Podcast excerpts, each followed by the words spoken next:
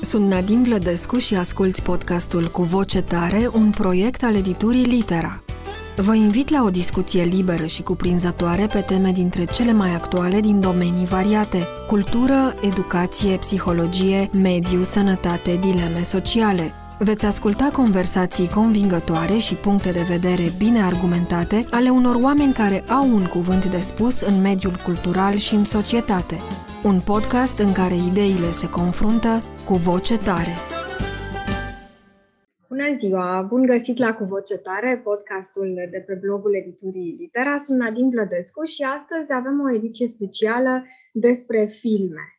Uh, ce invitat mai bun pentru a ne vorbi despre filme decât Irina Margareta Nistor, care îi spun bună ziua și la mulți ani. Mi-a plăcut asta cu voce tare, așa, tare, tare, da, da, da. Zice, cu voce tare, da, da tare. vorbim despre lucruri uh, care trebuie spuse, nu exact, sotovoce. Uh, la mulți ani pentru Margareta, pentru Flori, Uh, ediția, de, uh, ediția Oscarurilor de anul acesta s-a suprapus peste florile A fost de ziua mea, ca să zic așa, de ziua tuturor. Știi că tocmai am aflat că un milion și jumătate purtăm nume de flori, sau așa, deci suntem destul de mulți aia care am ținut pumnii anul ăsta. Așa este, și eu mai am două prenume cu, cu nume de flori, așa că intru la categoria florii. Așa. Toate toată viața am suferit că nu am uh, un prenume de sfântă, ca să am mm-hmm. încă o zi uh, în plus pentru cadouri. Măi, eu cred că dacă căutăm bine, găsim ceva și pe la Nadine. găsim. Um, vorbim despre Oscaruri, vorbim despre filme, uh, văd decorul din spatele dumneavoastră cu foarte multe referințe cinematografice. Marilyn Monroe printre perne, o salutăm.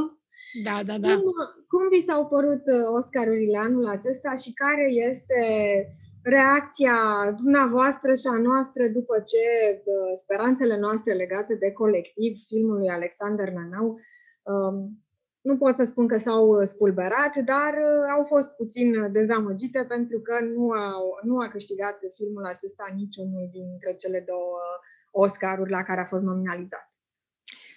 În primul rând că a fost o ediție cam sumbră, uh, una peste alta. Erau foarte puține filme uh, vesele sau care să-ți dea măcar un pic de speranță.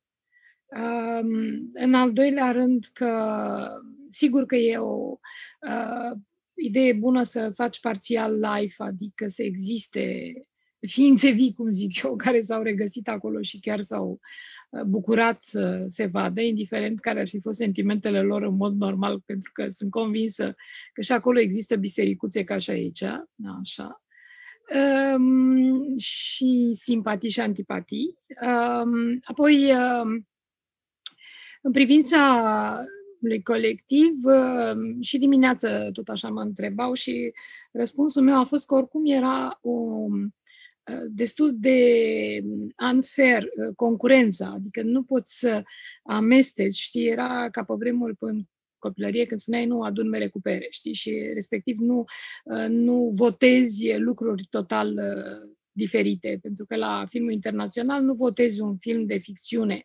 uh, cum este Another Round și cu un documentar. Mm și nu și în partea cealaltă, uh, iarăși documentarele, o parte erau documentare politice, celălalt uh, era pur și simplu unul la limită ecologist, uh, foarte frumos, colorat, înduieșător și cât să uităm de toate problemele, să le băgăm așa sub covor dacă se poate, dacă l-avem. Așa.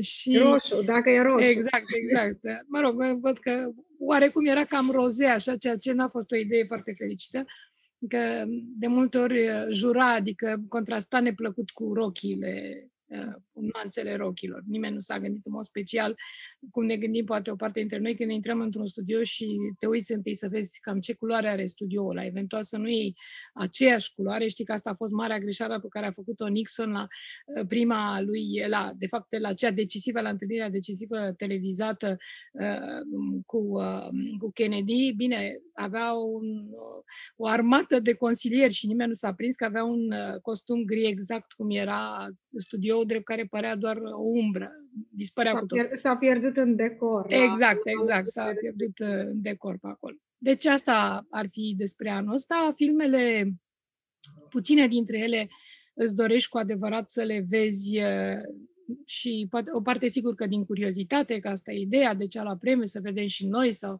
să bombănim că de ce i-ar fi dat.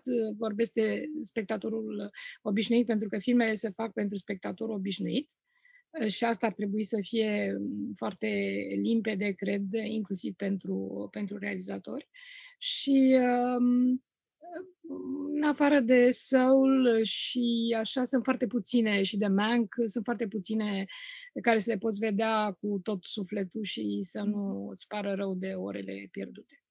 Cam ce fel de receptare credeți că a avut colectiv în, în America? Și în lume, e, e mai importantă nominalizarea asta pentru noi sau pentru Alexander Nanau? Bine, întrebarea asta ar trebui, ar trebui să-i o pun uh, lui, dar uh, în general când este... Cred că nu e momentul să-i pui nicio întrebare acum, dar mă rog, așa. Să-l lăsăm un pic să se liniștească apele, e, e o mare, o mare realizare și o nominalizare la Oscar. Absolut, și faptul că a fost două. acolo în sală, câtă lume nu l-a invidiat. Acum nu știu în ce măsură uh, s-a bucurat el suficient, pentru că trebuie să ai această capacitate de entuziasm, care nu cred că este una dintre trăsăturile lui principale. Uh, dar uh, Cred că, oricum, știm foarte bine că au apărut multe articole despre film, în afară de premii luate în diverse locuri, inclusiv uh, în America, la câteva alte apariții ale lui.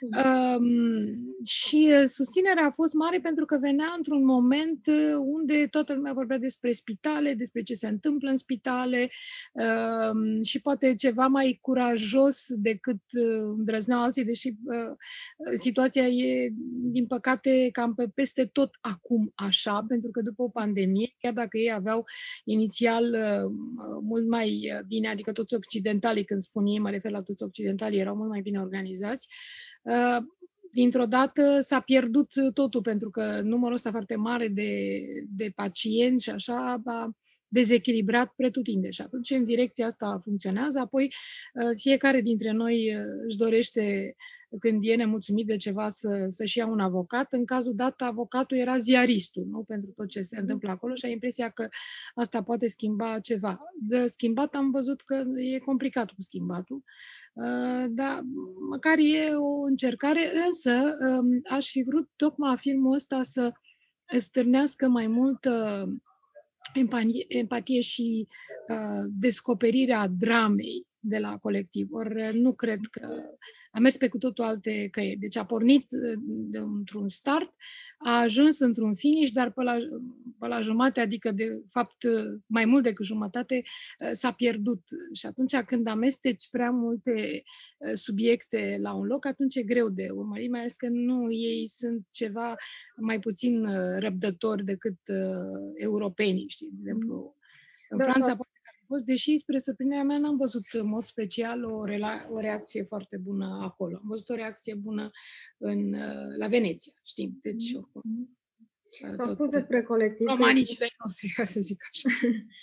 S-a spus despre colectiv că e prea puțin colectiv în, în documentare, exact ceea ce spuneți, că până la urmă filmul este un comentariu politic mai mult decât uh, uh, e un documentar, un, o docu-ficțiune. E și oarecare susținere politică și nu poți să nu o uh, să nu observi. Indiferent care ar fi punctul tău de vedere, uh, un documentar, asta trebuie să fie principala lui calitate, să fie pe cât uh, e cu putință neutru. Pentru că altfel, da, știu bine, era Moore ăsta care făcea niște documentare de-astea politice în care mm-hmm. avea câte o țintă da, precisă și dar chiar și moda lui, după cum vedem, a apus. Între timp s-au plictisit și de sistemul ăsta, adică trebuie oarecare uh, echilibru. Michael Moore face uh, documentare mai spre satiră și cu o evidentă miză politică. Colectiv da. nu intră în categoria aceasta, însă intră în categoria filmelor Există care... o miză politică destul de importantă și acolo, da, există da. categorii. Da. Doar că, uh, judecând din punct de vedere al conținutului, prezintă o realitate românească, așa cum sunt foarte multe filme uh, făcute după Revoluție, uh, care interesează pe plan internațional. De ce credeți că e așa de interesantă realitatea românească, care a fost catalogată în foarte multe feluri, drept de la uh, miserabilistă la minimalistă, uh, prin toată gama? Uh, este ea exotică pentru un privitor american, să zicem, sau pentru un privitor uh, chinez sau uh, francez? Este diferită? În ce sens diferită? Fascinează, fascinează acest setup de după blocuri, în general, să-l numim așa? Da, uite, deși nu este după blocuri și acolo, ci este Uh, după corturi și mm-hmm. după, și după rulote. E același motiv pentru care Nomadland a luat uh, premiu și atât de multe premii. Ideea că există undeva atât de multă nefericire pe care nu ai vrea neapărat uh, să o trăiești la rândul tău, dar din când în când ai așa oarecare generozitate să o descoperi și să spui, uite, sunt un uh, norocos că mhm. uh, m-am născut în altă parte sau că mie nu mi se întâmplă asta sau știi și atunci e această reacție plus că um, pe de altă parte, e o imagine greșită, adică noi am avut diverse surprize de-a lungul timpului cu uh, turiști în România sau pur și simplu cunoștințe de ale noastre din străinătate care ne-au au venit cu idei de genul a, uh, aveți și voi mașini sau știi că nu aveți numai căruțe sau chestii de astea care sigur că m-au scos din minți. Uh, deci trebuie păstrat din nou așa, adică nu prezentat totul îngrozitor de rău, adică părțile bune, da, care am putea de fiecare dată să vedem părțile bune și părțile rele și nu neapărat numai pe cele rele, dacă vrem să scoatem asta în evidență și respectiv numai pe alea bune, dacă vrem să scoatem asta în evidență, atunci ar fi mult mai, spun, echilibrat. Echilibrul ăsta ne lipsește, deși mă gândeam că marea noastră reușită, așa, și marea noastră mândrie rămâne în continuare Nadia, care știa foarte bine să-și țină un echilibru pe bârnă. Dacă l-am ține și noi în viața aceea de toate zilele, poate am luat și noi un 10 vreodată și Hagi, să nu uităm și pe Hagi. Bine, da, da, da, nu, dar la ea era chiar mișcarea, pur și simplu, asta era ideea că mergea chiar bine, așa, sunt multe, știi. E foarte bine, știm bine, și Simona și atâtea altele, ca să nu vorbim și de partea de cinema, că tot discutăm astăzi când este fix ziua lui Cristian Mungiu, Pandorul e al nostru, că e al nostru. La al Cristian Mungiu. Doar când pierdem este al lor, Așa, altfel când câștigăm este al nostru al tuturor și Oscarul ăla probabil că... Asta urma să vă întreb. Dacă... niște Oscaruri de ciocolată după aia, da. De Paști. Dacă înainte era triada Nadia Hagi Ceaușescu pentru care eram cunoscuți, acum există mai mult decât o triadă, poate fi compusă din orice Mungiu, Puiu, Jude, uh, Porumboiu! Poftim? Porumboiu! Și porumboiul, asta voiam să spun. Se, Ui, și porumboiul, e, e mai mult decât o triadă. Da, da. Uh, cum sunt uh, văzute aceste premii pe care le ia România și dacă puteți să ne faceți un istoric al uh, premiilor de aur sau nu sau de argint pe care regizorii români le-au primit de-a lungul timpului. Este și uh, Ursul mm-hmm. de Aur câștigat recent de Radu Jude pentru un film care... Și care nu era primul oricum, da. da. Mm-hmm. Uh, babardală cu bucluc sau, sau porno balamuc, uh, poziția Ai memorie bună. Uh, un, alt urs, un alt urs de argint câștigat tot de Radu de pentru Aferin mai de mult. Uh, uh, multe. Eu când vreau să fluier, fluier al exact. lui Florin Șerban, uh, după aia uh, poziția copilului al lui Netzer, Uh, și, de fapt, deschiderea ca de fiecare dată uh, a făcut-o tot uh, Cristi Puiu. Știm bine, a fost Marfa și Banii, dar înainte de asta a fost uh, scurtul lui cu uh, pachetul de Kent și uh, uh, un cartuș de Kent și un pachet de cafea. Așa că și ceea ce, evident, uh, și-au adus aminte și anul trecut când din nou a luat un premiu la Berlin. Sunt foarte prezenți la Berlin, sunt foarte prezenți la Cannes. La Cannes este porumboiul de care tocmai uh, pomeneam și care a început uh, uh, cu un premiu pentru, chiar pentru debut, pentru Eu când vreau să fluier. Pentru, iartă-mă, a fost sau n-a fost?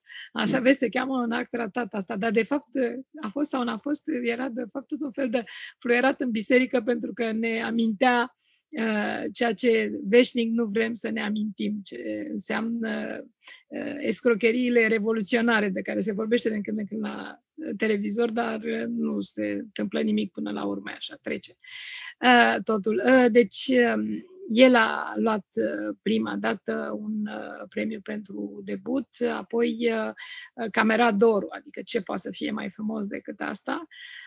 După care, sigur, a fost Cristian Mungiu, care a luat Pandur, de care tocmai spuneam 4 luni, 3 săptămâni și 2 zile, dar după aia a mai luat și un uh, premiu pentru regie și uh, premiu pentru regie la bacalaureat, după aia a luat premiu, de fapt înainte a luat premiu pentru După dealuri, pentru scenariu plus uh, cele două protagoniste, adică au fost foarte multe uh, prezențe acolo și știm și după care a început uh, Veneția, unde iarăși au fost uh, prezențe, poate mai puțin numeroase decât la Cannes, dar uite, deja s-a spart gheața și acolo.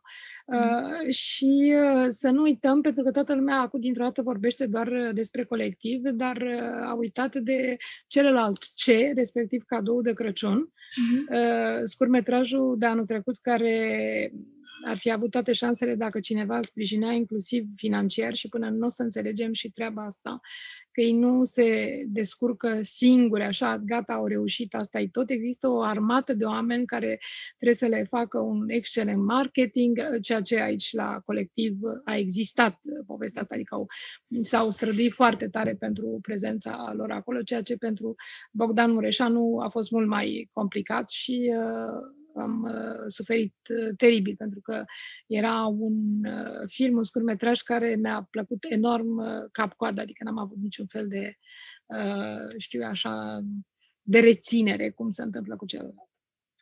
Cam care sunt uh, subiectele din filmele românești, așa cum le vede un critic de film? Uh, și cum le vede uh, lumea din, din afara României? Uh, ar trebui să fie alte subiecte, ar trebui să se facă filme pe alte realități. Există vreun subiect pentru care ați vrea să fie un film românesc făcut uh, cât de curând? De ce nu avem uh, filme grandioase, filme de ficțiune, cu povești inventate, mega producții, dincolo de rațiunile financiare? De ce subiectele filmelor românești sunt mărunte în sensul de prezintă un anume aspect al unei realități, în general ceva rău sau grotesc sau uh, uh dar mai care puțin, există, din păcate. Știi? Care și există. neapărat sunt mărunte, pentru că ne înconjoară în fiecare zi, dar uh, de câte ori văd cât un uh, film care îmi displace, îmi spun, aș fi vrut ca nici măcar să nu știu că există lumea asta și că e la doi pași de mine. Știi? Mm-hmm. Um, pe de altă parte, nu pot să zic că sunt subiecte mărunte, pentru că au fost subiectele despre Revoluția Română, despre comunism, poate, uh, din punctul meu de vedere, insuficiente. Mm. Deși toată lumea spunea iar, spuneau cu precădere cei care nu au prins comunismul și nu știu despre ce e vorba.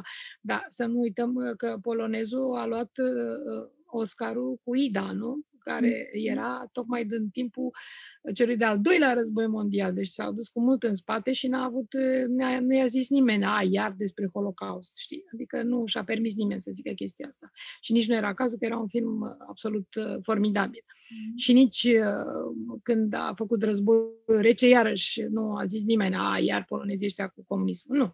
Mm. Deci ar trebui, um, nu cred că putem să depășim o traumă atât de puternică cu doar câteva filme, iar filmele um, care ar trebui făcute, ar trebui făcute cu mult mai multă cu mult mai multă afecțiune față de personajele lor. Adică dacă mă întorc la Oscaruri, dacă uh, regizorul care ne-a suflat Oscarul a reușit să ne facă simpatică, să ne facă să ne atașăm până și de o caracatiță, nu știu de ce în filmele noastre niciodată nu reușim să ne atașăm propriu-zis de personajele care apar acolo, pentru că fie sunt uh, relativ indiferente, fie că sunt distante, adică nu există um, o afecțiune de asta colosală față de, a, fie de actor, fie de personajul pe care îl uh, interpretează. Când în sfârșit e un personaj, să zicem, neapărat uh, un personaj pozitiv, ci măcar un personaj pe care să-l iubești chiar și când pășește greșit. Deci cred că asta ar uh, trebui făcut, așa cum uh, Aș vrea să nu uităm că existat și câteva documentare remarcabile și unul dintre ele este chiar uh, cel despre uh, Maria, inima României, nu? Mm. Regina Maria. Acolo este un documentar care uh, funcționează perfect uh, pretutindeni în lume. Nu? Și aici m-am așteptat poate lucrurile să stea mai bine și să fie un îndemn spre un film, cum spui tu, grandios, fără să uh, presupună foarte multe fonduri, că știm, între altele, filmele istorice de asta nu se mai fac, pentru că în momentul în care vii și folosești niște costume amărâte sau nu ți le dă nimeni dintr-un muzeu ca să poți să faci o filmare, că știm și această dramă care există um, și la care nu se agită nimeni să încerce să găsească un subterfugiu, să găsească o împăcare între lumi și așa, nici că o să putem face, dar pe de altă parte, uite, Minari, care este un film făcut în America, dar de un um, de un regizor uh, corean, mm-hmm. uh, sud-corean și, uh, mă rog, la origine sud-corean și cu o poveste care vine din lumea asta, e făcut în 25 de zile mm. și e făcut cu foarte puțin bani și te atașezi de copilașii de acolo de a vrea să înfiezi, te atașezi de bunica, cea care a luat de altfel mai toate premiile de pretutindeni, de a zice, uite, aș vrea să am, mai am și eu o bunică și pe lângă cea pe care am avut-o de adevăratele, aș primi o în casă foarte curând și pe cealaltă. Adică dacă nu încercăm chestia asta, dar nu, e foarte complicat, așa cum din totdeauna spuneam că e greu în filme românești să faci o poveste de uh, de dragoste care să funcționeze, adică să ai impresia că realmente cuplul ăla chiar uh, se iubește. Întotdeauna așa, un fel de răceală, un fel de distanțare. Știu că am uh, comentat foarte mult uh, filmul lui, lui Lucian Georgescu, despre tatăl, tatăl fantomă, pentru că acolo, într-adevăr, era un cuplu, era Mihaela Sârbu și cu Marcel Iureș și era un cuplu care, în sfârșit, funcționa. Adică aveai senzația că în filmul ăla chiar se iubeau cei doi, adică nu era nimic falsă. De obicei, așa, o chestie, da, bunic, am venit la filmări, bine, așa, și ce dacă, știi? Adică nu, nu, nu, nu reușesc să, să depășească momentul de a se iubi exclusiv pe ei. E, ei au reușit acolo să, se iubească între ei personajele cu pricina, fără să fie o idilă reală. Știi că uneori mai funcționează pentru că în viața reală e o idilă. Nu era nici vorbă de așa ceva. Dar de ce credeți că este un actor care are suflet, poate să obțină chestia asta. De ce credeți că se întâmplă asta, această răceală și această lipsă de empatie, să zicem, pe care publicul o are sau de, de tensiune între uh, actori și uh, ce transmit ei? Din cauza viziunii regizorale, din cauza imaginii, din cauza jocului actoricesc sau este un fel de stil care s-a format uh, în uh, cinematografia românească, că lucrurile trebuie prezentate într-un fel uh, rece. Adică... Foarte natural. Deci ceea ce spunem mult de ceea ce se întâmplă în viața de, de zi cu zi. La ei totul e natural. Trebuie să vorbești natural, fetele astea să fie nefardate și te mm. întreb de ce Dumnezeu te mai duci să vezi filmul ăla așa, totul să fie rece ca în uh, realitate, să fie așa o ușoară adversitate. Uh, dacă mai punești două, trei înjurături, e perfect. Uh, asta în loc de, de piment de caien la sfârșit într-o, într-o rețetă bună, dar nu vreau să aduc o injurie piment de caien, că e prea bun. Deci, cred că asta, asta este o, o problemă pe care deocamdată nu am uh, reușit să, să o rezolvăm. Adică să, să fie din nou așa o sau uh, lucrurile coboară o treaptă mai jos, adică există o um, uh, oarecare, una, există un oarecare entuziasm pentru actorul de uh, de serial TV, dar că și serialul ăsta TV de foarte multe feluri. Adică serialul TV uh, cel mai uh, puțin, uh, știu eu, făcut foarte pe gustul publicului, adică, cum zic eu, un foarte fast food. Și atunci, da, sunt actori pe care lumea e entuziasmată să-i vadă. Uite, de exemplu, cum e Toma Cuzin. Toma Cuzin a făcut un rol formidabil în Aferin. Mm-hmm. Și am călătorit cu el uh, la câteva proiecții prin, uh, prin țară uh, pentru cu totul alte filme. Uh, publicul era nebunit, începând cu oricare copilaș și terminând cu orice doamnă adultă, să facă o poză cu el, să ia un autograf strict pentru pentru las fierbinți. De aferim nu știa nimeni, nici măcar nu l-au văzut, deci n-a fost suficient de mare afecțiunea pentru el cât să caute să vadă în ce a mai jucat omul ăsta. Adică păstrând proporțiile este exact cum uh, spunea uh, dragul nostru Amza Pelea, o să mă țină minte lumea de neamărin și nu de, de rolurile mari pe care le-am făcut la teatru și în cinema. Mm. Și dacă am putea să depășim treaba asta, dar lumea trebuie și ușor învățată să depășească lucrurile astea, pentru că dacă nimeni nu face niciun efort de la sine, nu, nu se întâmplă. Oamenii nu, nu există autodidact, autodidact în educație. Există un autodidact, dacă vrei, strict de um, cultură, dar nu de educație. Acolo nu funcționează. Nu, nu. Trebuie cineva uh, să se ocupe de treaba asta și uh, bănuiesc că, între altele, și televiziunile ar fi trebuit să facă Apropo de asta și de bă, discuția despre cultură și educație, cum se formează o cultură cinematografică? În afara televiziunii și în afara cinemaului, mai ales acum când cinematografele sunt închise, uh, cum poți să-ți formezi un gust către uh, cinematografie sau să, să cunoști stilurile cinematografice? Care ar fi câteva, câteva sfaturi Păi, răspunsul meu pe care mi l-ai blocat pentru că n-am avut răbdare să ascult întrebarea până la sfârșit era mergând la cinematecă, dar evident și ea este închisă. Uh, cred că de asta ar trebui să se ocupe niște site-uri, chiar de una a fost uh, pe la mine pe aici un entuziast, nu știu dacă o să iasă sau nu chestia asta, care era foarte interesat să facă un fel de cinematecă. Numai că în momentul în care încerci să faci chestia asta, uh, te blochează faptul că trebuie să plătești drepturile pentru filme respective, pe mm. care nu o să aibă nimeni niciodată. Ele și așa sunt scumpe. Dar să le dai online sunt de 100 de ori mai scumpe decât să le dai la un festival sau să le dai la un, uh, la un televizor. O altă posibilitate era tot așa, în uh, festivaluri, pentru că, uite, TIFU care face 20 de ani acum, este clar că și-a format un public. În 20 de ani, încetul cu încetul, l-a format. Adică el există, e dornic să vadă filme, mă rog, să mai întâmplă așa câte o uh, chestie care te face să spui niște întrebări atunci când uh, te străduiești să dai un felini, să dai uh, la Dolce Vita și îți pleacă lumea după scena cu fântâna. Deci e oarecum dezarmant. Da, mă rog, 20 de ani ce înseamnă în raport cu viața noastră fiecăruia, nu? Și școala aia o terminăm cu mult după 20 de ani dacă ne vedem de ea.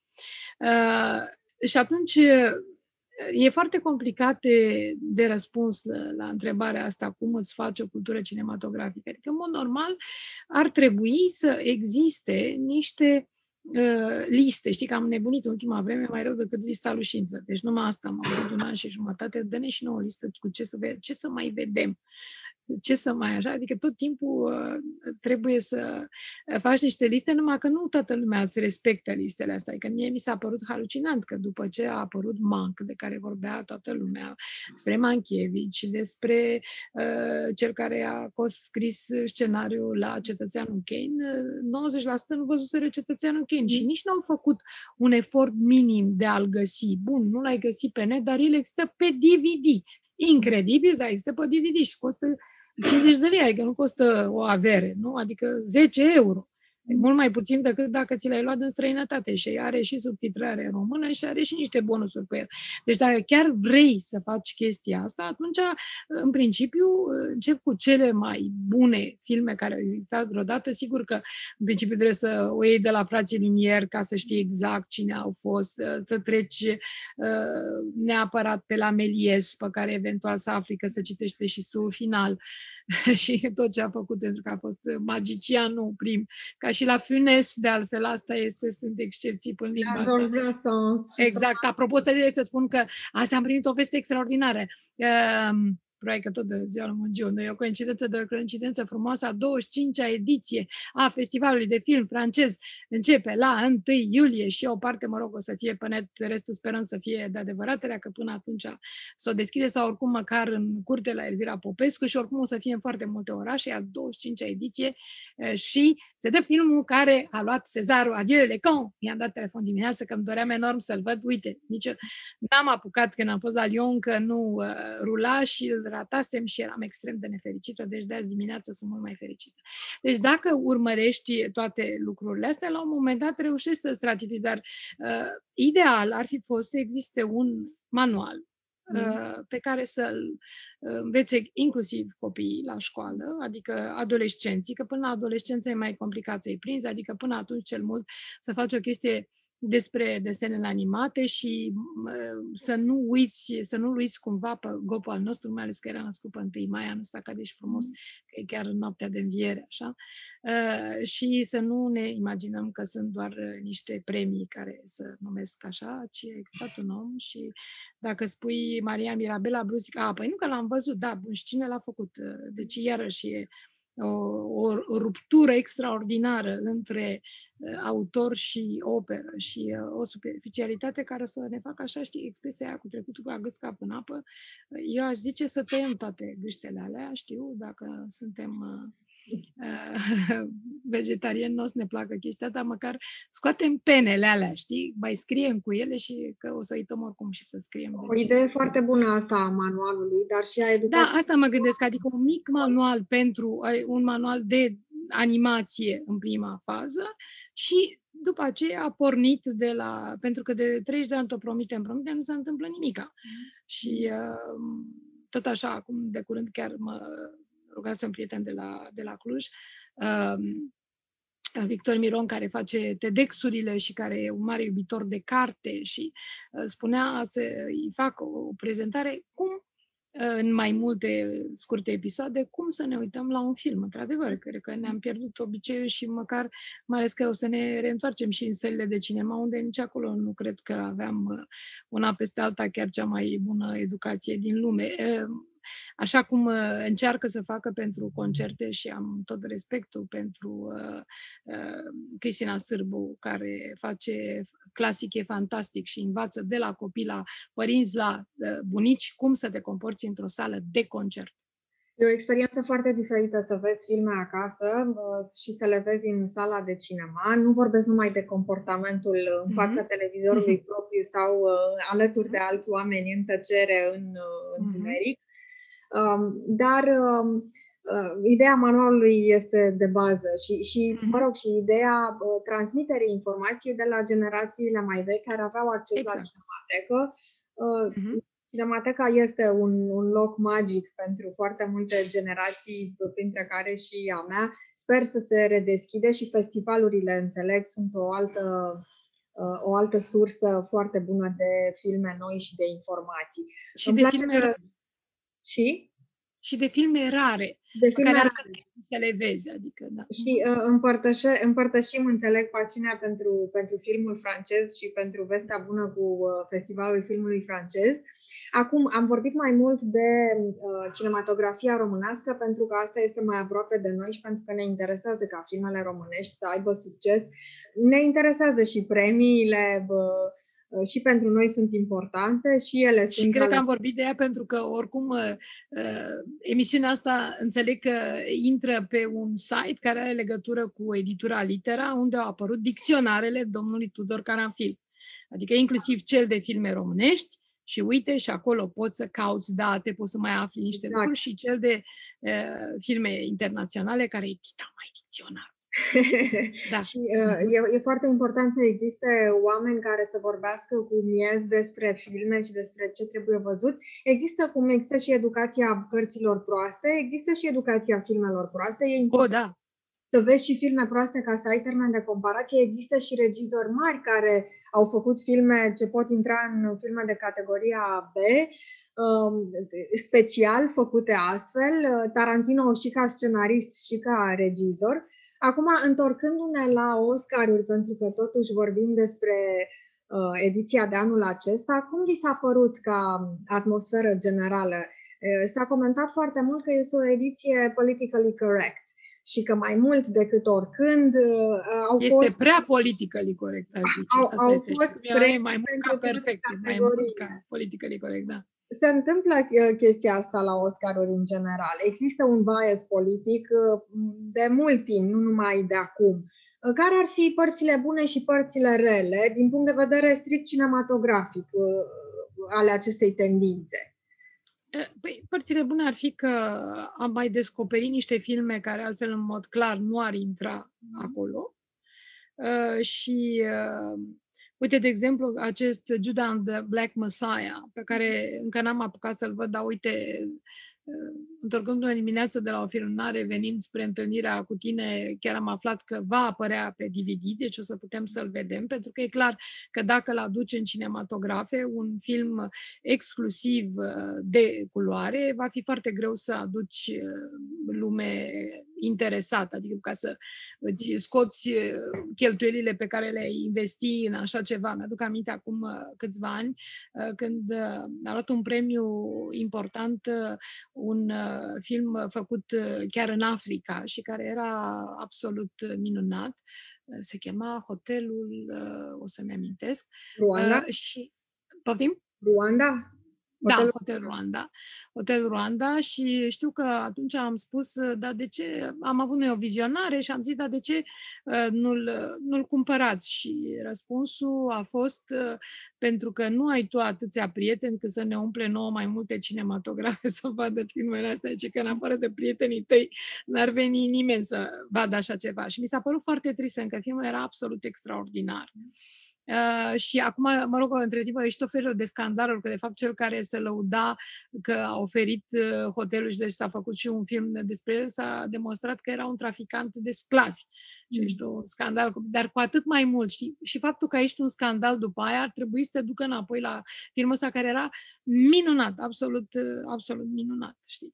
Deci asta ar fi un lucru bun, pentru că altfel n-am fi văzut vreodată filmele astea, dar pe de altă parte, uite cum este Nomadland-ul ăsta, nu mi-aș fi dorit în mod special să-l văd dacă, adică sunt și din astea care ți se bagă pe gât pentru că ă, asta e, politically corect, a venit să ne demonstreze chiar discutam, m-am amuzat tot, tot așa cu cineva care mi-amintea despre uh, revista Lumea. Revista Lumea era cât de cât, mă rog, ceva mai puțin uh, ideologizantă decât uh, celelalte în România până în 89 și el îmi spunea ce mi-amintesc perfect o copertă unde spun, iată, aceasta este America fără fard. Și înăuntru erau tot felul de poze de-astea oribile de prin America, așa cum găsiți și la noi, tocmai ce am văzut în sectorul 2 cu două zile. Deci știm foarte bine cum. Chiar dacă nu au neapărat blocuri, dar uh, la fel de mare mizeria.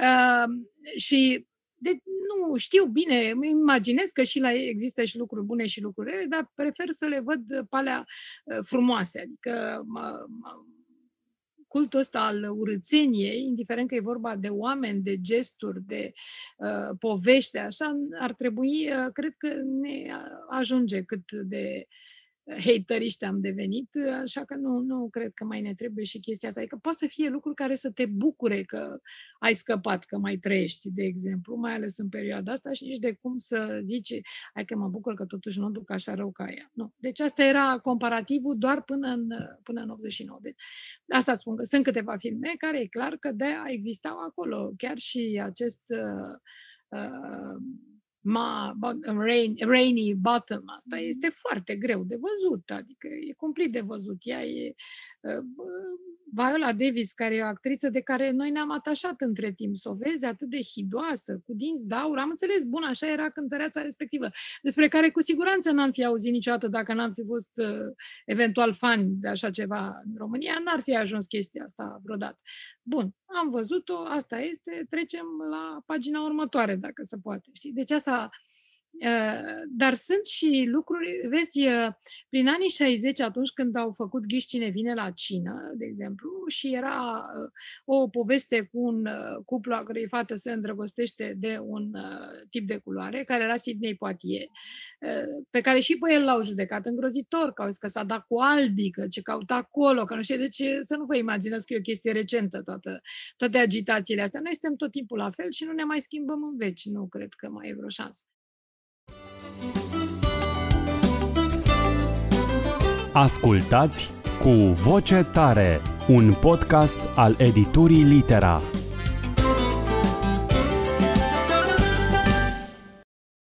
Altceva, adică te uitai cu drag, era, adică nu era o chestie forțată, era frumos făcută și cu un scenariu impecabil, dar dacă faci din astea alte doar așa să vezi cum merge, nu. Sau uh, inclusiv acest proces al Chicago 7, care până la urmă n-a luat nimic, deși toată lumea se aștepta. Poate că a și venit uh, prea repede față de față de ce s-a întâmplat la Capitoliu de Najon de Bogotează, deci, sau chiar de Bogotează, deci nu. Dar, uh, uite, acolo aveai absolut toate, toate categoriile, toate minoritățile, sau, mă rog, e, uh, cum spunea cineva de curând, în America, de fapt, nu există minorități, că sunt toți, it's a melting pot, ceea ce se cheamă, un amestec de absolut de, de toate, adică să începi să faci diferențieri de asta este cel puțin bizar. Uh, dar cred că altfel n-am fi văzut multe filme care n-ar fi ajuns aici, rămâne doar să putem face o triere între cele care sunt filme în sine, nu pentru că trebuie neapărat să fim noi, publicul, când spun noi, Uh, noi, publicul, noi, cinefilii, trebuie neapărat să fim uh, politically corect. Plus că în România asta cu politically corect e foarte aproximativă, că nu, nu avem în mod special, uh, doar în filme lujude devenim mai dur decât suntem, dar altfel viața reală nu suntem. Este doar o impresie greșită, mă rog, fiecare dintre noi. Legat de actori și de nominalizările actorilor, Uh, cum vi se pare premiul câștigat de Anthony Hopkins și cum vi se pare Francis McDormand, care este la al treilea Oscar pentru rol principal? Deci uh, a depășit Pe și... care le face pe toate la fel. Era mult mai bine în Three Billboards. La primul, la Fargo, mă rog, era la începutul ei. Uh, merita să mai ia și altcineva decât uh, o super vedetă, super glamorous și așa, dar acum deja încep să mă plictisesc, ca să spun drept. Și asta, ziceam, uh, ultimul este jucat cam pe același stil ca precedentul, doar că acolo, asta spuneam, acolo încă mai avea puțin suflet. Acum e la congelator sufletul ăla și nu știu dacă să mai dezgheață vreodată. Da. Adică e total. Care este a... tot timpul, adică e stilul ăsta așa, tot timpul să te pună la punct, adică tot timpul, sper că vă e milă de mine, da? Bă, da. Da? Nu vă e milă de mine? Nasol. Bine, o să vedeți ce o să pățiți. Și adică tot timpul și genul ăsta de uh, profesorat pe care nu ne-l dorim. Noi vrem un mentor, nu un chinuitor. Da. Este totuși... Iar la, iar la Anthony Hopkins mă bucur enorm. Este un rol formidabil, absolut formidabil ce face acolo și um, tot așa, probabil, în cazul dat, dacă n-ar fi luat uh, premiul ăsta, lumea ar fi avut o ezitare dacă să meargă să-l vadă. Ori asta este uh, bătălia pe care a câștigat-o um, uh, Florian Zeller, mm-hmm. Zeller, că e francez, mm-hmm. în Franța. Uh, e ceva ce trebuie să știm că există. Adică e altceva ce trebuie să știm să existe, că există decât uh, marginalii din, din Nomadland. Credeți că după pandemie o să fie o explozie, mai ales la Hollywood, a filmelor glamour? O să se întoarcă regizorii la mega producții și subiecte fastuoase și poate filme... Dacă într-adevăr uh, e așa cum uh, Uh, cred eu, și anume că istoria se repetă. După al doilea război mondial, așa s-a întâmplat. Au venit niște filme foarte glamorous. Uh, pentru, prin, prin contrast, deocamdată tot ce se anunță că se face și așa sunt tot astea cu pandemia, cu SF-uri, cu supereroi, cu... N-aș putea spune că îmi doresc foarte mult să ajung la cinema, dar nu neapărat uh, ca să văd așa ceva. Da, asta e sigur că o să le văd, pentru că după o asemenea pauză, după asemenea starvare mm. cinematografică, normal că o să vedem absolut orice, dar uh, uh, sper să, să se întâmple asta, pentru că e, e o foarte mare nevoie, categoric. Bun. Acum, întorcându-ne la, la Irina Nistor și la listele de care spuneați, care ar fi uh, un uh, top 5, să spunem, de filme de neratat din toată istoria cinematografiei uh, sau din istoria personală, filme care îi plac Irinei Nistor? Păi filme care îmi plac mie, o parte dintre ele să regăsesc și până topurile altora, adică topurile, să le zicem, oficiale, dar uh, eu zic că întotdeauna un uh, critic de cinema sau eu care place să cred că sunt doar comentator și nu critic, uh, noi suntem extrem de, sau eu sunt extrem de subiectivă. Ce îmi place din niște motive foarte exacte și mai ales pentru că filmele astea mi-au făcut viața fie mai frumoasă, fie am înțeles-o altfel, fie a fost chiar uh, un moment care a fost esențial pentru existența mea. Da, cetățeanul cheie pe primul loc, deși filmul meu preferat este Casablanca, dar îmi dau seama că cetățeanul se vede este mai complex jurul. decât Casablanca, e peste tot aici. Da, nu poți să vezi de jur împrejur câte Casablanca sunt. Așa, inclusiv, uite, caietul în care am scris la Oscaruri e tot cu Casablanca, mi l-a făcut cineva cadou ca să nu... Deși n-a știut suficient. Vezi, asta mă amuză teribil, că există există prieteni pe care îi am uh, de foarte multă vreme, de altfel. Uh, și tot uh, nu au aflat că nu Humphrey Bogart este preferatul meu și eu m-am bucurat sincer că Ingrid Bergman a plecat cu celălalt, Paul Henrich. Așa cum de ună de, de florit, tot așa, tot timpul spun, uh, îmi plac enorm florile, sunt nebunită după ele și așa, cu condiția să n-aibă miros. Rând pe rând, numai narcise din alea care miros cel mai și care sunt superbe, sunt ca niște stele, îmi dau seama de ce le primesc. Dar în secunda următoare pot să le șin de la mirosul ăla. Și de care zic, măi, culmea, singurul buchet care nu mirosea era de la prietena cea mai recentă, știi? Așa că, de spun. Apropo de avem impresia că știm foarte multe de cei care ne înconjoară, sau așa, dar uh, totul este extrem de, extrem de relativ. Așa, bun. Uh, deci, cetățeanul cheie în Casablanca, totul despre Eva, o să fie mai mult americanește data asta. Așa, uh, Doctor Jivago și și, și, și, stai să mă mai gândesc așa, să nu-mi pară rău că nu l-am zis pe uh, vreunul dintre ele, da, și mai concertul nu, poate, nu trebuie să fie neapărat top 5, poate să fie top 10. Nu, nu, nu, lasă, ajunge. Care este al Așa. Concertul lui Radu Mihaileanu. Așa, bun, da. da. Mm-hmm. Și dintre filmele românești, care ar fi trei de neratat sau trei cele mai importante? Cele mai importante din punctul meu de vedere, pe primul loc, neîndoios e Pădurea Spânzuraților. Pe locul al doilea este Filantropica și pe locul al treilea este A fost sau n-a fost. Reconstituirea nu, poziția copilului nu. Reconstituirea l-am văzut de foarte multe ori, l-am înțeles mult mai bine mai târziu cu Ileana Popovici lângă mine atunci când îmi explica diverse sau cu George Mihaiță lângă mine. Dar din reconstituirea îmi plăcea foarte mult Emil Bota. Mm. Dar în rest recunosc că filmele trebuie să și corespundă cu lumea mea. Acolo nu e lumea mea. Uh, și nu, dacă nu mă regăsesc, uh, mi-e mai complicat. Sigur, le văd, îmi dau seama cât de bine sunt făcute, dar uh, bătaia între doi tineri derbedei, spun sincer că nu mă preocupă în niciun fel, adică nu pot să funcționez la fel de bine. Pot să ți-l disec, pot să-ți fac o radiografie, pot să spun tot ce e extraordinar acolo, dar nu, nu funcționează. Adică m-ai întrebat care sunt preferatele pe care le-aș vedea oricând, fără nicio fel de, de ezitare. Și în prima fază știu, a reprezentat un manifest extraordinar pentru momentul în care a apărut.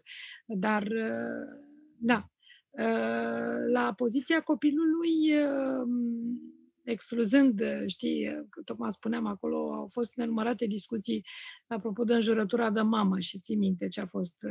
E, de-abia aștept să văd, după ce trece, să vadă lumea filmul lui Jude, dacă ei s-au revoltat pentru una singură acolo.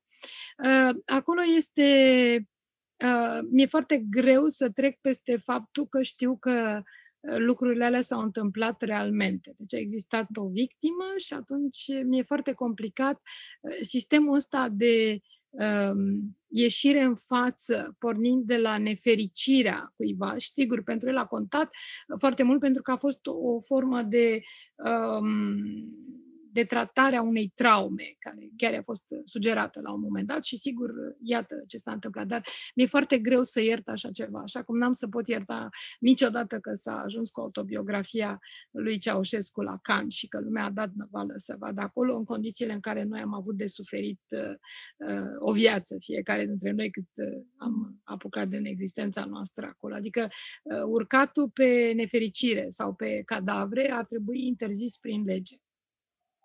Bun, uh, Postia copilului e un film care ar trebui văzut de toată lumea, cel puțin de toți cei din generația mea sau de toți cei care au fost crescuți într-un anume fel uh, după Revoluție. Uh, știu mulți bărbați din generația mea care au spus trebuie să merg să văd acest film împreună cu mama sau mai degrabă da, trebuie categoric, să mama da. la, la filmul ăsta sau trebuie să-ți duci părinții Uh, nu știu cum, uh, cum mai... E, da, acum, pe de altă parte, uite, e altă chestie care mă deranjează teribil în uh, filme românești, poziția nu a copilului, ci poziția a, față de mame. Adică uh, nu e una foarte fericită aproape niciodată și mă gândesc acum și la un, uh, un scenarist care mie este extrem de, de drag uh, și care a început cu Cristi Puiu, după aia a mers uh, pe, pe cont propriu și a făcut, uh, Felicia înainte de toate, a făcut un, uh, și un, un film. Și unde acolo preț de o oră și jumătate sau două ore, nu mai știu exact cât durează, este doar o ceartă continuă între mamă și fică. Eu n-am funcționat la filmul ăla și am zis, eu, în 49 de ani, nu m-am certat cu mama niciodată, că nu pot să văd cum să te cerți non-stop două ore, adică să transforme într-un... Și apoi relațiile astea ale lor nefericite cu mamele aferente, nu văd de ce trebuie să le, le... pentru că presupun că de acolo pornește, să le suportăm și noi în, în filme. Adică dacă vrei să drești ceva, tocmai zice să nu arăți partea asta, adică să încerci să faci o lume mai bună și nici de cum să o faci și mai rea și mult mai conflictuală, mai ales acum, de când cu pandemia, relația față de uh, generația cealaltă, uh, deci de o generație a mamelor, e pu- puțin schimbată și, totodată fiind pandemia, ea ne-a izbit pe noi în egală măsură. Pandemia nu s-a uitat la generație. Mm. Am fost toți în aceeași oală, așa cum spun eu că dacă tot a fost toată planeta în aceeași oală, cred că ar trebui și ea de la Netflix să ne dea și nouă toate filmele și nu așa în România alte filme decât în America, că toți am fost la fel de izbiți și cred că plătim la fel. Da, e, e adevărat. Uh, bun, uh, s-au schimbat foarte mult uh, și modalitățile de, de a te uita la filme sau raportarea la filme și prin Netflix și prin faptul că se stă foarte mult în casă.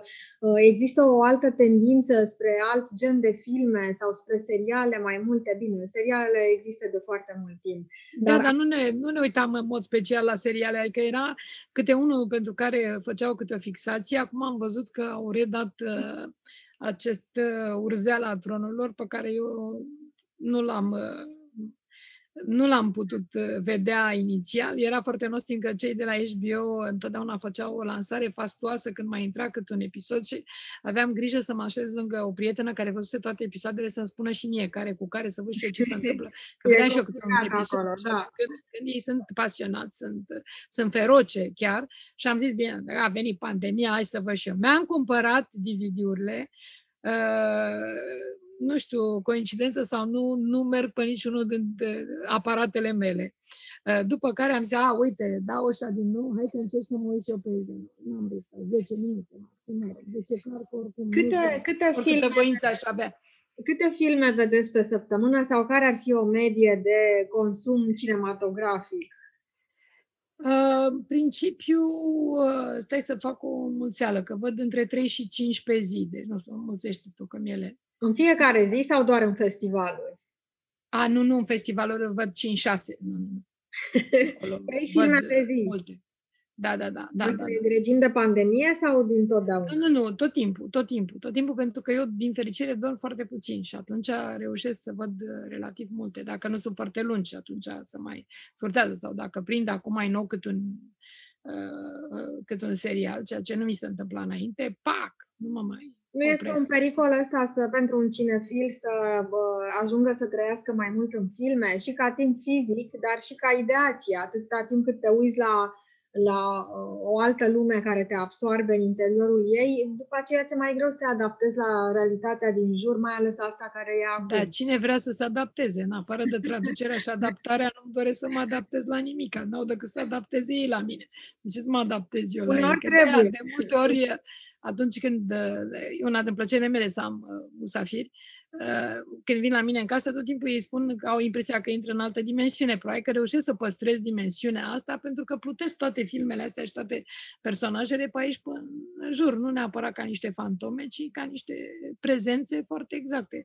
Repet, nu doresc să văd lumea așa cum e în niciun caz. Din când în când, mă, mă izbesc că n-am încotro, dar uh, încerc să, să evit așa ceva. Și plus că asta probabil că mi-a dat oarecare seninătate chiar și în, în perioada asta. Adică am fost foarte mândră când uh, doamna doctor Malor mi-a zis de câte ori uh, vă văd la televizor așa dintr-o dată, uit pentru 5 minute, uit și mă gândesc numai la filme, nu mă mai gândesc la ce am în spital. Și atunci mi s-a părut că, într-adevăr, folosesc și eu la ceva pe lumea asta, chiar fără să fiu doctor, ceea ce mi-aș fi dorit cel mai mult pe lumea asta. Da, asta e un portal către alte lumi. Prin... Da, da, adică altfel probabil că aș fi destul de Uh, blazată așa, așa. Ah, ok, bine, am mai văzut un film, ce vreau să vă spun despre Nu, dar dacă, dacă îmi place, uite, acum ca Agiole Conte, deci am fost așa, nici cel mai frumos ou de ciocolată pe care îl puteam uh, primi de la Epuraș nu mi-ar făcut o plăcere mai mare decât chestia asta. În ce film ați vrea să trăiți o zi? În afară de Casablanca, am înțeles asta, în afară de filmele pomenite, mm-hmm. nu neapărat pentru atmosferă, cât pentru realitatea din filmul respectiv sau pentru ce ați putea descoperi acolo. Sau poate pentru actorii pe care i-ați întâlni ca personaje reale, să zicem. În mod sigur, My Fair Lady. da. În mod sigur, în My Fair Lady, dar, din nou, nu pe Mr. Higgins l-aș vrea, ci pe prietenul lui cel mai bun de, de reținut lucrul ăsta, mai ales când ne întoarcem la filmele vechi. Acum am vorbit despre filmele românești, despre Oscaruri, despre cinematografia acum, despre festivaluri, să vorbim mai mult despre Irina Nistor. Uh, vocea filmelor, sunteți de fapt o legendă, um, mai ales ca, ca voce. E exagerare, dar mă rog, te las. Confundabilă. Nu este Era un film tâmpit care se chema The Legend. Asta cu asta mă mai scot în când, mă mai liniștesc. Nu este exagerare pentru că bă, nu știu să fie... Rău, nu, e o coincidență și atât. E o, un moment care s-a nimerit acolo, iar eu personal am fost uh, fericită să face chestia asta, dar am să-ți spun ție, uite, o poveste care o să te o să te înduioșeze pe mine, una m-a topit, mărturisesc cinstit. Uh, nu știu dacă ai văzut Chuck Norris versus comunism, mă rog, acolo e prezentată toată perioada vecina, nu e un film cu Chuck Norris, cum își imaginează mulți. Așa, nu are nimeni un l-a făcut făcut da, după, da, după viața. Da, pe care l-a făcut Ilinca uh, Călugăreanu, mm-hmm. am fost cu el da. la Sundance în, în 2015, uh, am văzut o grămadă de actori, a fost o șansă absolut uh, nesperată toată povestea asta și care creează și nostalgii când îl vede lumea, cu atât mai mult, pentru că mai uită părțile proaste, și că așa suntem da, se poartă construiți. Irina Nistor versus comunism.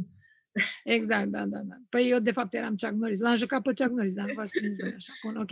E la fel de anticomunist ca și mine, să știi. Și să știi că abia acum două zile mi-am dat seama că, mă rog, eu atunci când m-am născut am fost foarte bolnavă, ai mei au uh, alergat repede să mă salveze și, între altele, Moldovenii la 13 zile, mereu uh, spun chestia asta, că m-au dus la un doctor care a zis 13 zile, pf, faceți alta.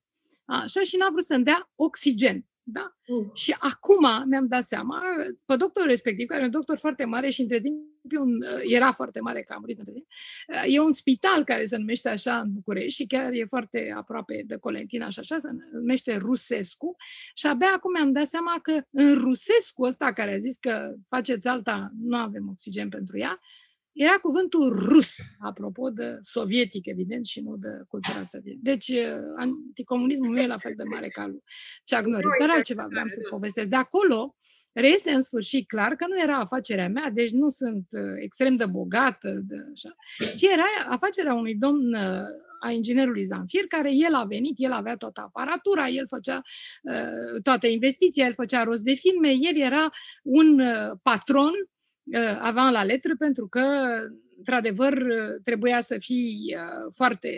Uh, a zis să vină acum, acum trebuie să vii. Uh, trebuie să faci șase filme, le faci pe toate șase. Adică nu stai să nu comentezi de vreun fel. Eu mă bucuram cu cât vedeam mai multe, cu atât mai bine, că nu și-a dat seama niciodată cât de mare a fost pasiunea mea pentru filme, că probabil că mi-ar fi cerut niște bani ca să le pot vedea.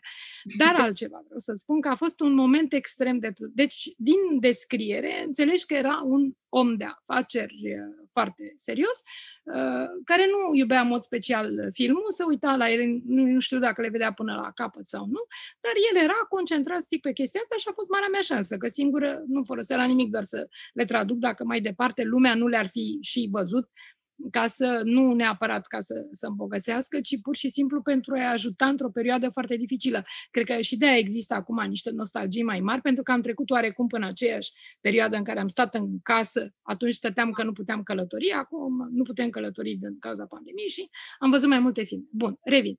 Acum o săptămână și ceva, din păcate, domnul Zanfir s-a stins de COVID, la 77 de ani, ca dovadă că nimic nu l-a mai putut salva și asta. Am avut o reacție, mi se părea că doar a fost un șef și atâta nu m-am gândit că mă va afecta în vreun fel sau în orice atât de tare. Deci în ziua n-am putut să fac nicio filmare, n-am putut să fac nimic. Bun, a trecut. Au mai trecut două zile și a apărut la poartă un domn cu un buchet enorm de flori. Eu, cum la mine vine multă lume, am crezut că e cu totul altcineva și chiar mă întrebam de ce o fi venit cu florile astea, cu ce ocazie. Așa. Și a venit, ce nu știu dacă mă mai știți, mergeam pe la domnul Zanfir, ok. Uh, și a zis așa, domnul Zanfir a zis așa, după ce am să mor, te duci și cumperi domnișoare Irina, așa îmi domnișoare Irina, cel mai frumos buchet de flori pe care îl găsești și îl duci și îi spui să mă ierte că nu întotdeauna m-am purtat foarte bine cu ea. E cinematografic? Ar face cineva așa ceva într-un film? N-a văzut în niciun film, pentru că toate filmele pe care le-a văzut el vreodată, neștiind străine, e clar că le-a văzut doar pe alea pe care le-am tradus eu. Deci scena asta nu există nicăieri. Deci s-a modificat ceva într-un om strict, un om al afacerilor. Ă, ceva sufletește pentru că a văzut multe filme? Da. E, e foarte frumoasă povestea pe care mi-o spuneți. Poate uh, uh, nu într-un film, ci în realitate ar fi fost mai important dacă ar fi venit el însuși cu buchetul de flori cât era... A, mi s-a părut mult mai așa, de lo de la, mi se pare mult mai...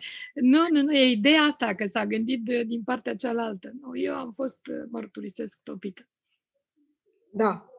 Uh, acum, uh, știți că uh, unul din lucrurile pentru care este celebră Irina Nistor este traducerea eufemistică a înjurăturilor din filme. V-a impus cineva... Nu, absolut nimeni. Sau era, era pur și simplu pudoarea interpretei? Ca interpretă de conferință vă admir pentru găselnițele astea, pentru că nu întotdeauna ușor, chit că nu ai de interpretat lucruri foarte grave, dar nu este întotdeauna ușor să găsești ceva care să, să fie și candid și să stârnească și hazul în același timp. Să știi că atunci nu mă gândeam că o să stârnească hazul, nici măcar nu mi-am dat seama. Adică primii care au uh, pus chestia asta a fost imediat după Revoluție, era ceva, se chema încă TV Mania, de, de revista, cred, și acolo au scris chestia asta, că pentru mine F înseamnă la Deci nici măcar nu mi-am dat seama, eu o fac uh, instinctiv pentru că nu jur că nu se înjura la noi în casă și pentru că știi foarte bine că explicația e în cu tot o altă direcție pentru că înjurăturile erau folosite și au fost folosite până spre sfârșitul uh, comunismului ca modalitate de uh, tortură psihică în închisoarele comuniste și mai apoi, uh, adică atunci când au fost deținuții politici inițial și inclusiv uh, față de cei care au făcut revolta de la Brașov, deci cu doi ani înainte, încă în 87, se folosea acest, uh, acest sistem. Deci nu, nu, să, de nu mai am de degradare. Erau primii care înjurau, să ne înțelegem. Pentru că, în da. primul rând, că veneau din medii din astea, asta nu pot să înțeleg de ce un intelectual rafinat înjură la fel de tare ca, un, cum ziceam noi, ca un birjar. Mm. Știi, care cred că uneori poate un birjar era poate mai domn decât uh, uh, ceea ce uh, conotăm noi în uh, chestia asta. Uh, dar um, cel mai mult mi-a plăcut la, la Londra când au uh, psihanalizat la un moment dat filmul și apropo de chestia cu înjurăturile și din, uh, din Finlanda, o psihanalistă a zis că de-aia am scăpat de comunist, că eu tot timpul spuneam la naiba, la naiba, la naiba, până i-am împins și s-au dus, mă rog. Nu mi-a ieșit foarte bine, poate dacă înjuram ceva mai tare, să duceau mai încolo, dar în sfârșit asta e, nu mi-a ieșit. O explicație foarte interesantă și ne duce la Festivalul de Psihanaliză și Film. Sunteți mentora festivalului. Pentru România, eu l-am importat, l-am importat de la Londra, da. Da, este un festival foarte interesant și cu filme foarte bune și care arată că uh, există o legătură foarte puternică între uh, film și uh, ce se întâmplă în, în psihicul uman și cum te poate afecta, apropo și de înjurături, tot ce vezi. Pentru că atunci când ești privitor, ai o atitudine destul de pasivă, te lași furat, te lași absorbit într-o altă realitate, într-o altă lume și e, e foarte ușor să asimilezi fără să-ți dai seama uh, tipologii, uh, uh, înjurături, moduri de a reacționa, adică te formează. De asta, de asta puneam accentul pe educația cinematografică, pentru că dacă te uiți la lucruri de calitate proastă, invariabil la un moment dat ele se vor reflecta în tine. Și înjurăturile, da, arată în primul rând o lipsă de respect a ta față de tine, nimeni nu Uh, Absolut, de îi spun că așa se vorbește pe stradă. Uh, ce se întâmplă cu acest festival? Uh, continuă el?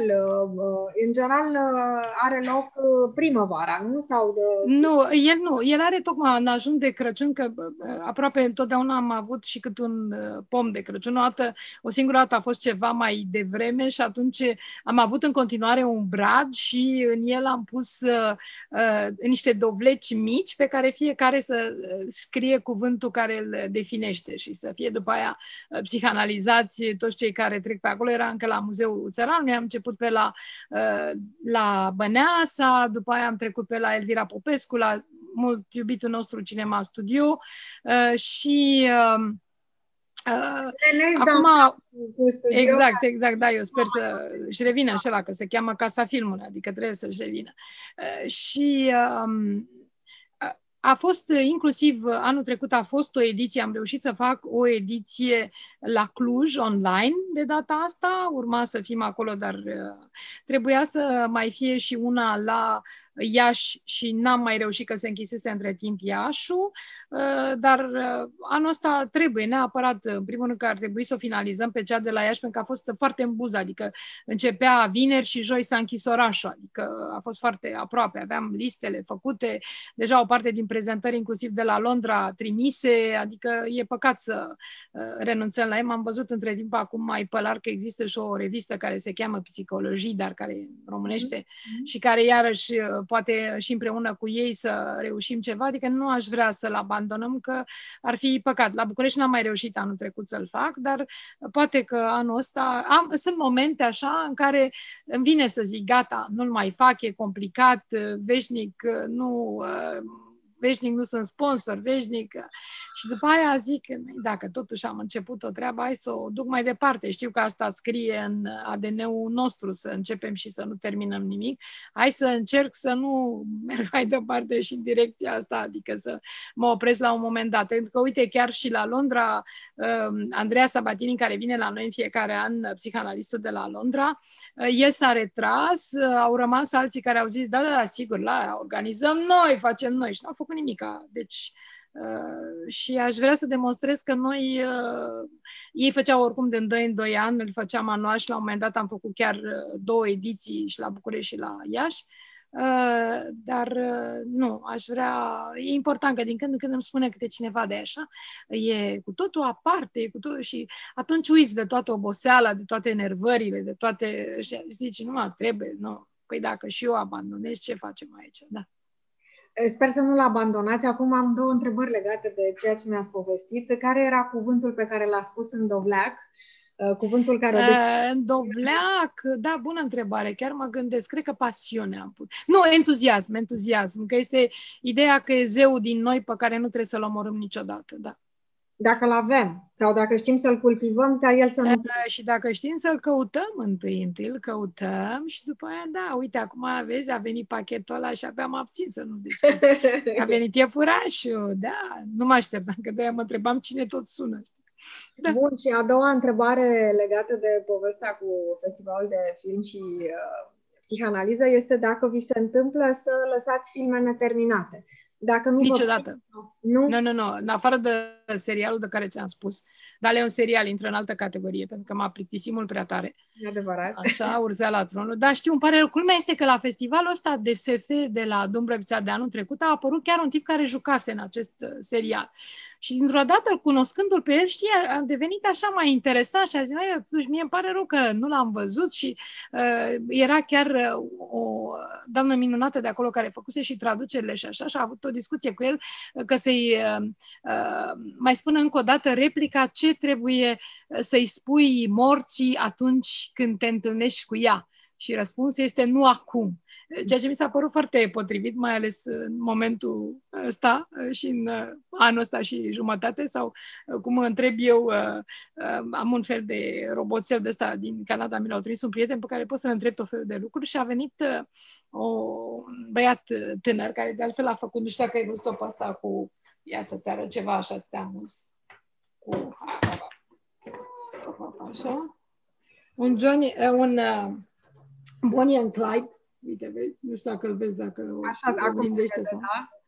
Așa, un Bonnie and Clyde, dacă este o poză de mea de în tinerețe, că e fiind foarte tânăr, ca să iasă lui acolo și așa. El și cine este? Bați-l în ce an suntem pe roboțelul ăla. Și roboțelul ăla, prima dată când l-am întrebat, a zis 2020 că există speculația asta că de fapt n-am trecut în, că e numai o iluzie că am trecut în 2021, suntem în continuare în 2000. anul cârtiței, nu în ziua Da, da, cârtiță, da, ce cârtiță, domne, nu știu, da, a plecat Dar cine este el din uh, colajul, din montajul, din poză? Este un uh, tânăr cu care am făcut o, Silviu se numește, cu care am făcut o reclamă pentru Netflix, în care el era traducător și nu găsea niște echivalente pentru înjurături. E o reclamă care a intrat intrat în fața lui Narcos și în timp ce eu îl învățam uh, cum să așa, vin niște uh, ăștia și ne atacă, vin peste noi, au intrat ăștia și am zis, ai nicio problemă, vezi cum scăpăm de ei, dar vă las să o descoperiți. Și unde săracul tot trebuia să, eu să-i spun, dar nu, eu mă pricep la înjurături și știu să fac ceea ce era o trișerie. Dulceața de cireș cea mare. Și toți au tras o grămadă de duble. Lui săracul nu-i plăcea dulceața de cireș cea mare, deci pentru el a fost închis și, păi zic, ți-am adus cea mai bună, aia de la Piatra Neamț, n-am făcut-o eu, dar e nemaipomenit. Și acum când a venit în vizită, mi-a adus asta și un borcan de cireș mare. Dar mi s-a părut foarte drăguț. Apropo de toată lumea care spune că există o prăpastie între generații. Din când în când în ceea ce mă privește, recunosc că am noroc, probabil unde am și predat câțiva ani la conservator, deci la oameni foarte tineri. Uh, nu, uh, prăpastia asta, în afară de dumneavoastră ăsta, care nu reușesc decât dacă vă amendez să scap de el, uh, restul nu e foarte, foarte evident, știi, da. Acum spuneți la sfârșitul discuției de păi, am da. Uh, ce ați predat la conservator? E, am, nu, am predat engleză pentru că profesoara lor, care întâmplător îmi fusese și mie profesoară cândva la facultate, era soție de ambasador și a plecat cât a fost la post cu soțul ei și atunci, a, dar a fost o experiență colosală, mi-a fost extrem de drag pentru că uh, predam uh, termeni strict de muzică și mai făceam cu ei ca să nu mai plătească niște cursuri suplimentare și să poată să-și dea uh, IELTS sau să-și dea examene de la British Council, pentru că marea majoritate au plecat apoi să-și dea doctorate în străinătate. Făceam și asta la, la curs, dar a fost o... Uh, și de câte ori mă întâlnesc cu ei, îmi dau seama cât de minunată a fost perioada aia, că n-au uitat, că eu stau și mă întreb dacă mai știu toți profesorii pe care i-am avut. Că de obicei e un fel de, nu știu că memoria noastră este selectivă și faptul că mă mai selectează în memoria aia mi se pare foarte, foarte frumos. V-am întrebat dacă terminați orice film început, pentru că bunica mea avea un obicei, se uita la filmele proaste. În comunism erau foarte multe filme proaste și oh, oh. nord-coreene și, mă rog, cu cocori, cu da, tot. Da, da, da. Până la sfârșit și uh, întrebată fiind de ce se uită, uh, spunea, mă uit să văd cât de proaste pot să fie, până unde poate să, să meargă. Da, da, da, păi se poate, se poate, da, da, da. Până unde Așa. poate merge uh, sentimentul ăsta că te uiți uh, cum ai mâncat până acum uh, toți Mhm. cartofii prăjiți, mai, mai mănânci în continuare că nu o să, n-o să abandonezi acum sau cum ai așteptat autobuzul în stație atâta timp, nu te poți urni de acolo. Um, Ca de obicei, e fascinantă discuția cu, cu Irina Nistor. Nu mai avem foarte mult timp la dispoziție. Asta e bine, că să știi că au venit gunoierii și ar trebui să-i cinstesc că vine Paștele. Se întâmplă foarte multe în, în decorul dumneavoastră. Este un setup cinematografic. O să ajung să, să cred că, de fapt, astea sunt niște momente regizate cu... Absolut, da, mai ales marțea, sigur, da. Aha. Bun. O întrebare mai am de la sfârșitul fiecarei Mhm. întâlniri pentru podcastul cu voce tare, pentru că este un podcast găzduit de uh, un blog al editurii Litera, deci e vorba Cum spuneam. de... Um, care este cartea pe care o citiți acum sau ultima carte citită? Băi, știam că am bănuit că o să, dar să știi că nu-i de la literă. Îmi pare rău pentru tine. Nu Dar v-am- uite, a fost exact asta, cu cafenelele. Uite, Micul așa Paris. să spun așa, deci este așa. Prin cafenele de Micu Paris, pentru că avem așa, cafenele, știu, nu era încă Nespresso, e adevărat, dar era cu cafenele, este uh, Bucureștiul ăla de altă dată la care râvnesc în continuare, din care n-a mai rămas decât uh, capșa, care nu mai e ca altă dată, mai puțin cofetăria, acolo încă mai funcționează cât de cât, și care mi s-a părut absolut, uh, absolut uh, minunată, absolut uh, fascinantă și cu o introducere a Georgetei Fili- Filiti, adică era, e o lume din asta uh, care ar trebui să o ținem în viață tocmai prin, prin cărți de genul ăsta. Bun, și acum îmi vine în minte o altă întrebare. Am zis că e ultima, dar mereu e încă una. Și, Așa, așa. um, după ce carte, după ce roman românesc v-ar plăcea o, un film? Ce nu s-a ecranizat până acum? Eu știu exact ce nu s-a ecranizat, dar nu mi-ar plăcea un film pentru că ar distruge cartea, la Medeleni. Ar fi, ar fi uh, ceva foarte interesant. Dacă s-ar Da, face să faci tu castingul. Succes! frumoasă. Începem cu castingul. Știi că Nu asta cred este că- peste tot când ne vine câte o idee de asta, da. Nici Da. o olguță potrivită între toate actrițele românce? Uh, nu, primul rând că sunt majoritar, sunt adolescenți, deci și mai și ce faci? Le, le răzui așa toate, toate tatuajele, le scoți uh, toate uh, inelușele de până nas, de până limbă, de pe așa și faci personajele de acolo, nu? Și trebuie să simtă atmosfera, să o trăiască, nu? Foarte complicat. Și nu vreau să distrug una dintre cărțile mele preferate, nu? Sperăm că totuși într-un viitor nu foarte îndepărtat. Da, uite, poate cineva, mie îmi place să fiu contrazisă, nu așa zi de zi, dar din când în când cinematografic merge.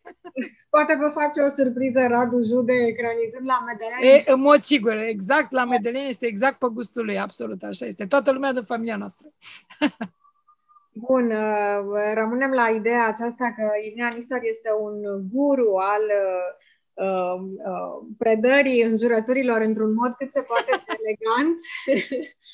Și, uh, ar- ar fi interesant dacă ați mai dubla niște filme acum. uh, Păi am, abia am dublat duminica trecută, n-ai văzut? Vezi, te-am prins.